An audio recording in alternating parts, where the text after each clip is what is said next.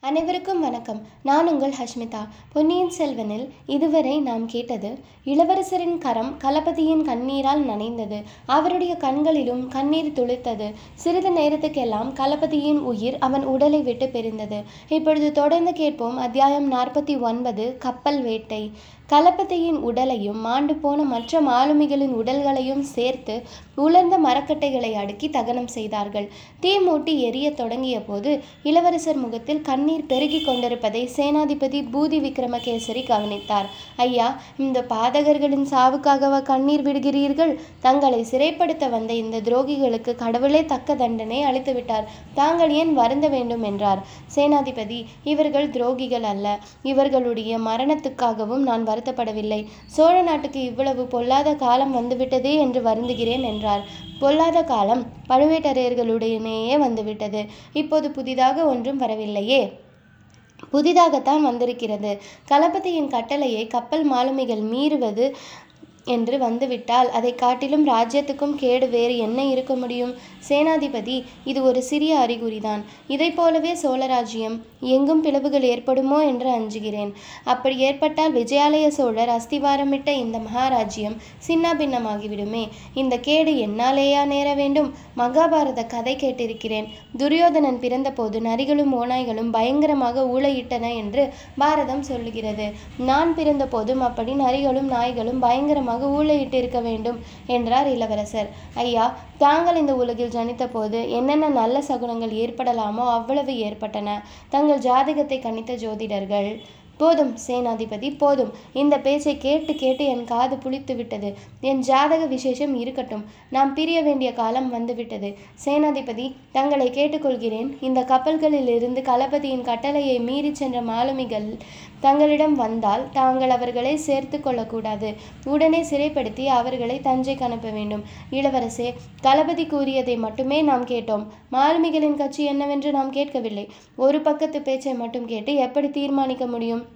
அது நீதிக்கும் தர்மத்துக்கும் உகந்ததா? தாங்கள் என்னுடன் வாருங்கள். அந்த மாலுமிகள் வந்ததும் அவர்கள் சொல்வதையும் கேட்டு முடிவு செய்யுங்கள். ஐயா அது சாத்தியமில்லை. தங்கள் உசிதம் போல் செய்யுங்கள். நான் இனி ஒரு கணமும் இங்கே தாமதிக்க முடியாது. உடனே புறப்பட வேண்டும். படகுக்காரன் எங்கே? என்று கேட்டார். எங்கே புறப்பட வேண்டும்? இளவரசே படகுக்காரன் எதற்கு? இதை பற்றி தாங்கள் கேட்கவும் வேண்டுமா? வந்தியத்தேவனை ஏற்றி செல்லும் கப்பலுக்குத்தான் நானும் போக வேண்டும். அந்த வீராதி வீரன் எனக்காகவல்லவா அரேபியர் வசப்பட்ட கப்பலில் ஏறி பயங்கரமான அபாயத்துக்கு உள்ளாகி இருக்கிறான் அவனை நான் கைவிட விட்டு விடக்கூடுமா ஏற்கனவே நான் செய்துள்ள பாவங்கள் போதாதென்று சிநேக துரோகம் வேறு செய்ய வேண்டுமா? ஐயா தாங்கள் ஒரு பாவமும் நான் அறிந்து செய்ததில்லை. தாங்கள் சொன்னாலும் உலகம் ஒப்புக்கொள்ளாது. வந்தியத்தேவன் வெறும் முரடன். முன் யோசனை சிறிதும் இல்லாதவன். அவனாக வருவித்து கொண்ட அபாயத்திற்கு தாங்கள் எப்படி பொறுப்பாக முடியும்? இதில் சிநேக துரோகம் என்ன?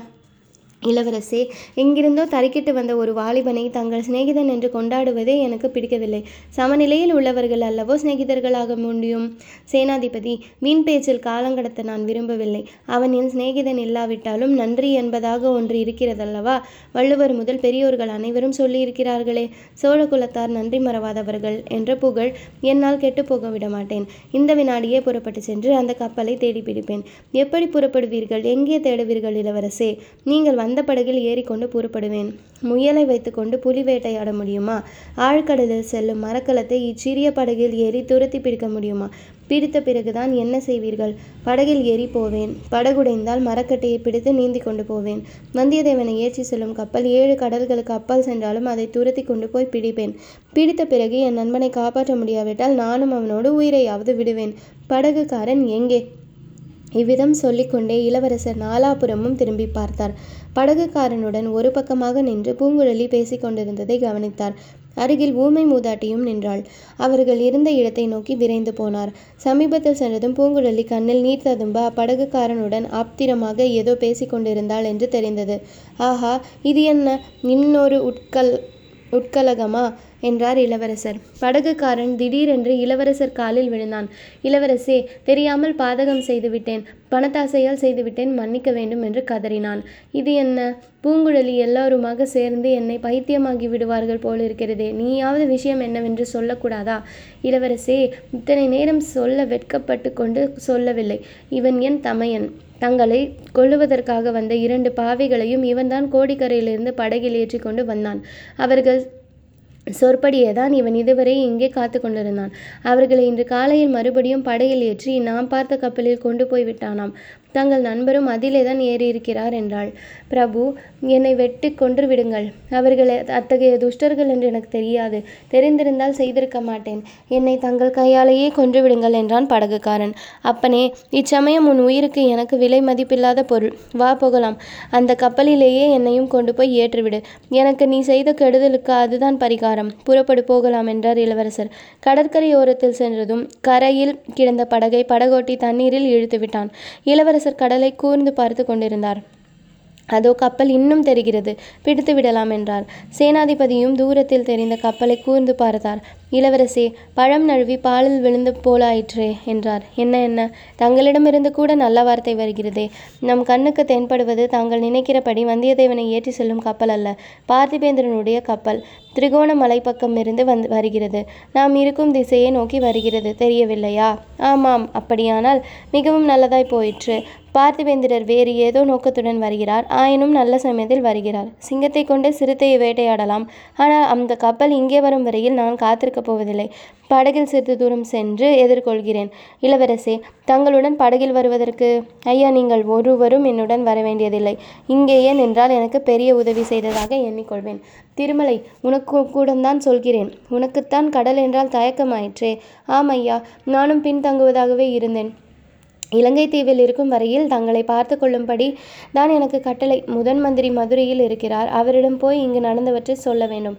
அப்படியே செய். பூங்குழலி நீயும் இங்கே நிற்க வேண்டியதுதான். உன் தமையனை பற்றி கவலைப்படாதே. நான் பார்த்து கொள்கிறேன். நீ வந்த படகை எங்கோ எங்கேயோ விட்டிருப்பதாக சொன்னாய் அல்லவா? அதில் ஏறி இனி உன் வழியில் போகலாம். நீ எனக்கு செய்த உதவியை என்றும் மறக்க மாட்டேன். ச்ச கண்ணீரை துடைத்துக்கொள். பார்க்கிறவர்கள் என்ன நினைத்துக் கொள்வார்கள்? இவ்வாறு கூறிவிட்டு இளவரசர் ஊமை ராணியின் அருகில் சென்று அவளுடைய பாதத்தை தொட்டு வணங்கப் போனார். அந்த மூதாட்டி அவரை தடுத்து நிறுத்தி உச்சி முகர்ந்து ஆசிர்வதித்தாள். அடுத்த நிமிஷம் இளவரசர் கடலில் ஆயத்தமாக நின்ற படகில் பாய்ந்து ஏறிக்கொண்டார் கரையில் இருந்தவர்கள் படகை பார்த்து கொண்டே நின்றார்கள். இளவரசரும் போகின்ற படகிலிருந்து அவர்களை பார்த்து கொண்டிருந்தார். எல்லோரையும் பொதுவாக பார்த்தாலும் அவருடைய கண்கள் பூங்குழலியின் கண்ணீர் வழிந்த முகத்திலேயே நிலைத்து நின்றது. அதிசயம் அதிசயம்! தூர விலகி போக போக உருவங்கள் சிறியனவாகவே வேண்டுமல்லவா? கரையில் இருந்த மற்றவர்களின் உருவங்கள் சிறியனதாவாகித்தான் வந்தன. ஆனால் பூங்குழலியின் முகம் மட்டும் வரவர பெரிதாகி கொண்டே இருந்தது. இளவரசரின் அருகில் நெருங்கி வந்து கொண்டே இருந்தது. இளவரசர் உடம்பை சிலிர்த்து கொண்டார். கண்களை வேறு பக்கம் திருப்பினார். முதல் நாள் இரவு கண்ட கனவில் ஒரு நிகழ்ச்சி அவர் மனங்கண் முன் வந்தது. இளைய பிராட்டி குந்தவை தம்பி உனக்காக இங்கே வானதி காத்திருக்கிறாள் என்பதை மறந்துவிடாதே என்று கூறிய மொழிகள் கடல் அலைகளின் இரைச்சலுக்கு இடையில் தெளிவாக அவருடைய காதில் கேட்டன. தொடர்ந்து கேளுங்கள். நன்றி. வணக்கம்.